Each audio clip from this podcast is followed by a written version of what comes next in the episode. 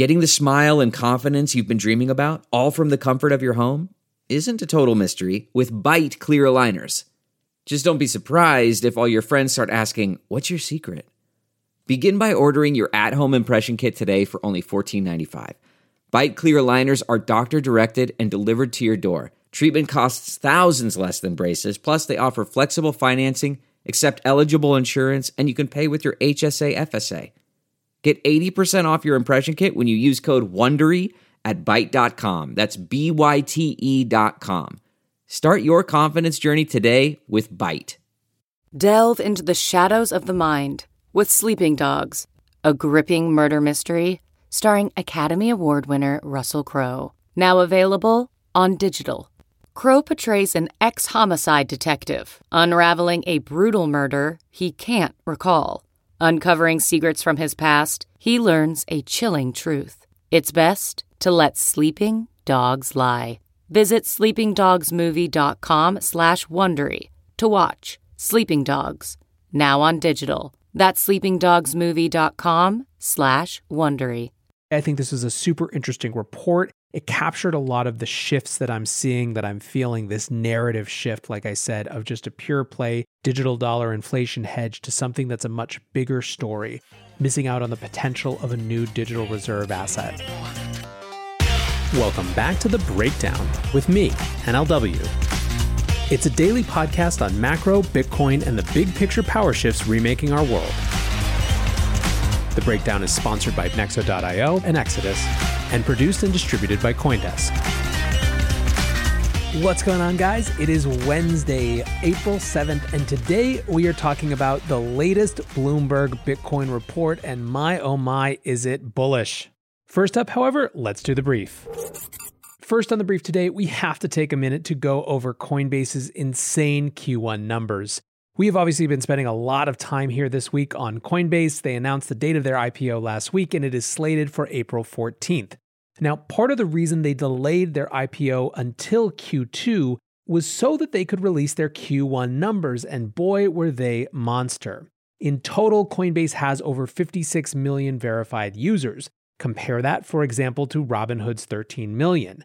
Active users went from 2.8 million in Q4 2020 to 6.1 million in Q1 2021. Trading volume in Q1 was 335 billion compared to 193 billion for all of 2020. And total assets on Coinbase went from 90 billion to 223 billion, a 150% jump quarter over quarter.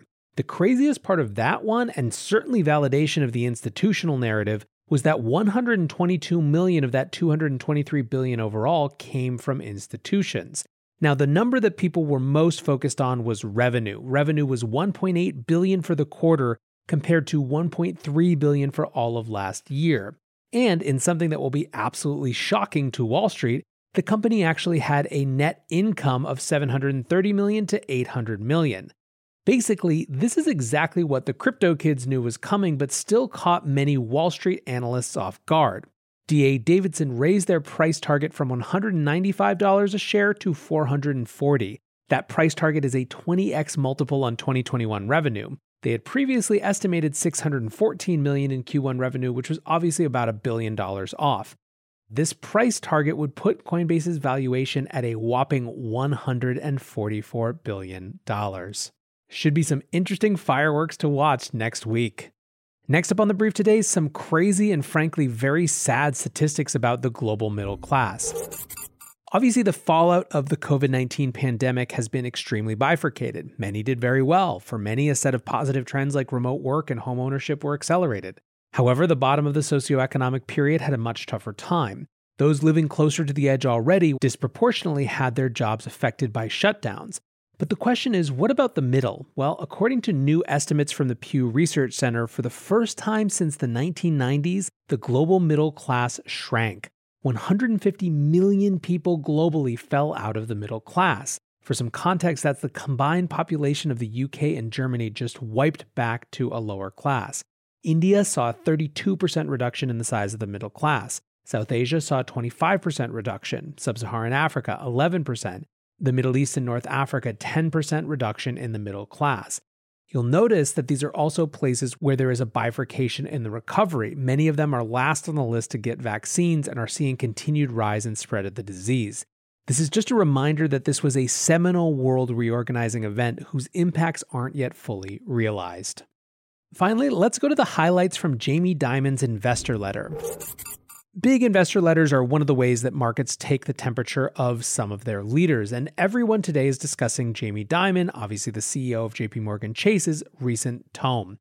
Bloomberg focused on his prediction that the market could continue to boom. Quote, I have little doubt that with excess savings, new stimulus savings, huge deficit spending, more QE, a new potential infrastructure bill, a successful vaccine, and euphoria around the end of the pandemic, the US economy will likely boom.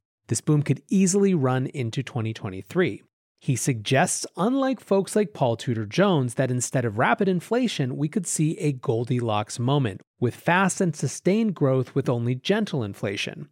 Coindesk, as you might guess, was more interested in his comments on crypto. He called crypto regulation among his chief concerns, saying, There are serious emerging issues that need to be dealt with and rather quickly.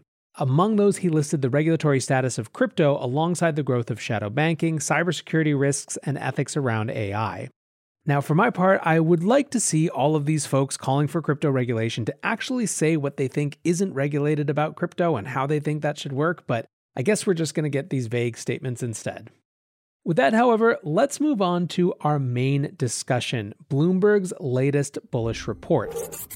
Bloomberg publishes a monthly crypto outlook, and this month's is called Rising Bitcoin Adoption Tide. For some context, these tend to be on the bullish side, but they always have real insights and real numbers backing them up. I want to go through seven of the highlights that I noticed. The first comes in the form of a direct quote Bitcoin fills the digital reserve asset need in a low yield world. So, this is something we've noted frequently here, but fund managers increasingly feel like they have to be involved in Bitcoin because of two things. First, the macro context, which could lean into inflation, and which, even if you're not sure of that, certainly is off on a monetary policy experiment the likes of which the world has never seen. And then, of course, the second part is the pressure the pressure of peers, the pressure of more and more legitimacy being conferred on this asset class. Looking for the best way to unlock your crypto's liquidity? Nexo.io is exactly what you need. Borrow against your digital assets at just 5.9% APR. Earn passive income with yields of up to 12%. And swap between more than 75 market pairs with the instant Nexo exchange. Try the Nexo wallet app to get the whole 360 degrees of crypto banking. Get started at nexo.io. Hey guys, I'm excited to share that this week we have a special product launch sponsor. Exodus is simplifying how we interact with crypto applications so that we can all reap the benefits of decentralized finance and take ownership of our financial future. With the Exodus digital wallet, there's no need to download separate apps or visit multiple websites. Through beautifully designed desktop and mobile applications, Exodus users can secure, manage, and exchange their cryptocurrency in one easy to use wallet. With Exodus's non custodial nature, nothing stands between you and your assets. Take control of your crypto and download Exodus today. Visit the App Store or Google Play to download, or visit exodus.com for more information.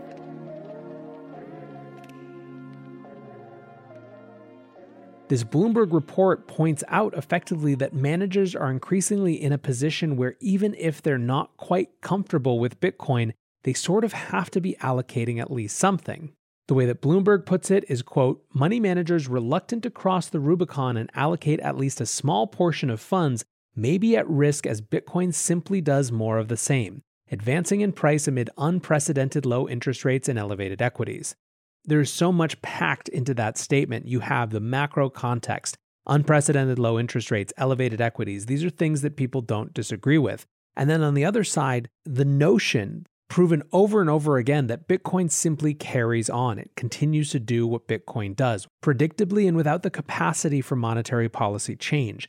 In that alone, it stands out as a hedge, as a differentiator against everything going on on the higher macro level. This theme of Bitcoin filling the digital reserve asset need in a low yield world would run throughout the report. Next, the report notes that Bitcoin's support base has risen to $50,000. Now, this is obvious as we've been here for some time now, but I still think it's worth taking a moment to note how remarkable it is in context. At 50,000 as the new support base for Bitcoin, we're talking about a number that is more than two and a half times the great mental barrier of 20,000 that took us three full years to return to. This shift has happened in a matter of months and feels, frankly, incredibly strong. Speaking of numbers, if you want a big eye popping number to associate with this report, look to their notion of Bitcoin at 400,000.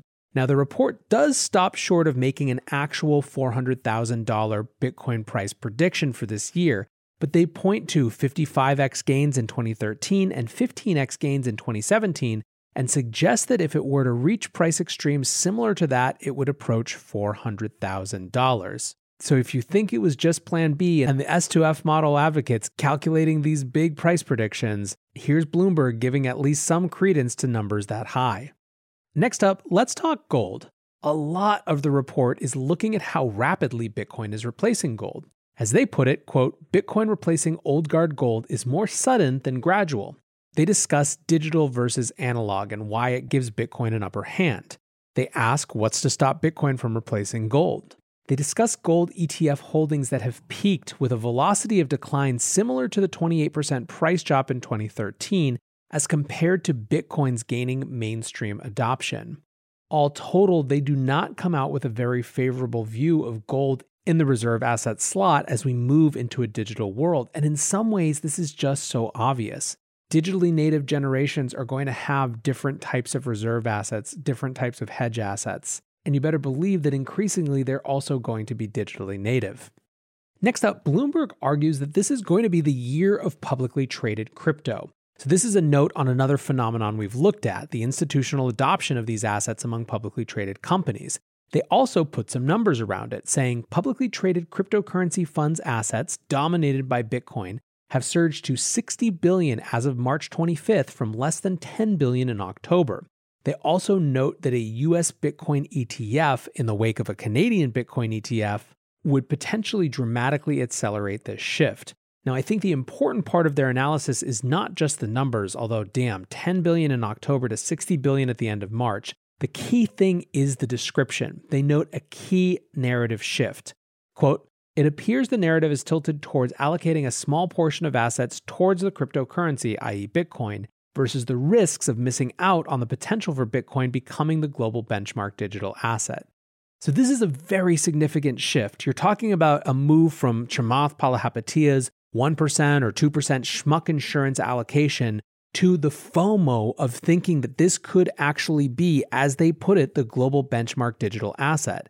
The FOMO of missing out on the future global benchmark digital asset is a massively more powerful and more motivating force when it comes to a professional asset manager than this idea of a schmuck insurance hedge.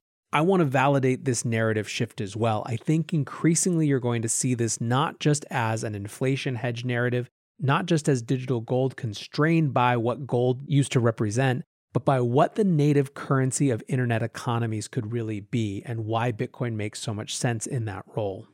All right, two more notes from the report. The first is exchange outflows, and this is another phenomenon that we've talked about on this show. This is the idea that there is a pretty significant and clear trend move of Bitcoin off exchanges.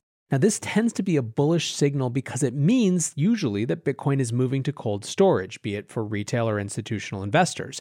The inverse is also true. When Bitcoin moves back onto exchanges, it's usually because people are getting ready to sell. Now, one of the things that people keep doing in this new bull market cycle is that anytime we see a pullback in price, some number of people say, oops, we're going bearish. Bloomberg just isn't buying it. They say that there are a few signs of Bitcoin holders looking to sell and that that was the major tell of the top in 2017. Lastly, Bitcoin wasn't all they talked about. There's actually a large discussion in this report of Tether. But importantly, it's not just about Tether per se. The frame of the discussion is digital dollars. Bloomberg argues that the dollar is dominating digital currency. They argue that Tether is currency to Bitcoin's digital gold saying, quote, the fact that the market cap and volume of the world's top stablecoin, Tether, have increased about 10x while under scrutiny from US regulators suggest acceptance of digital currencies, notably US dollars. They argue that the presence and growth of Tether is, quote, organic adoption of the world's reserve currency in the digital ecosystem. Something that I've said a lot is that in many ways it feels to me like the rise of digital dollar approximates like Tether and USDC could absolutely do an end run around China's goal of undermining the dollar as the world's reserve currency with its new digital yuan. Remember, the point of the digital yuan is not just to have convenient surveillance money for its citizens, although that's certainly part of it. It's also to break out of the US led system that includes SWIFT that can be weaponized on behalf of the US, that economically benefits the US in huge ways. And their mechanism of doing so is having a digitally native currency that's more easy to use, that's faster to settle, that's cheaper to settle, right? Basically, the bet is that those conveniences of the digitally native money will overwhelm people not really wanting to mess with Chinese money.